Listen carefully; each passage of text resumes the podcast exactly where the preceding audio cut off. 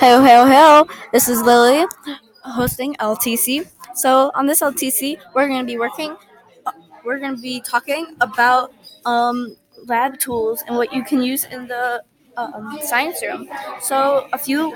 I'm going to name three lab tools. So the first one is a graduated cylinder. A graduated cylinder is a long um, cylinder t- shaped tube that holds that can hold water and can determine the volume of the water using water displacement.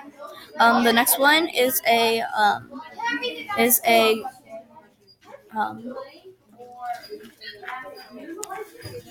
is a ruler. A ruler measures length, length, width, and height, and to find the volume of an object. Um, the next one is a um, it's a spring scale. It measures the gravitational pull on objects, and it's measured in newtons.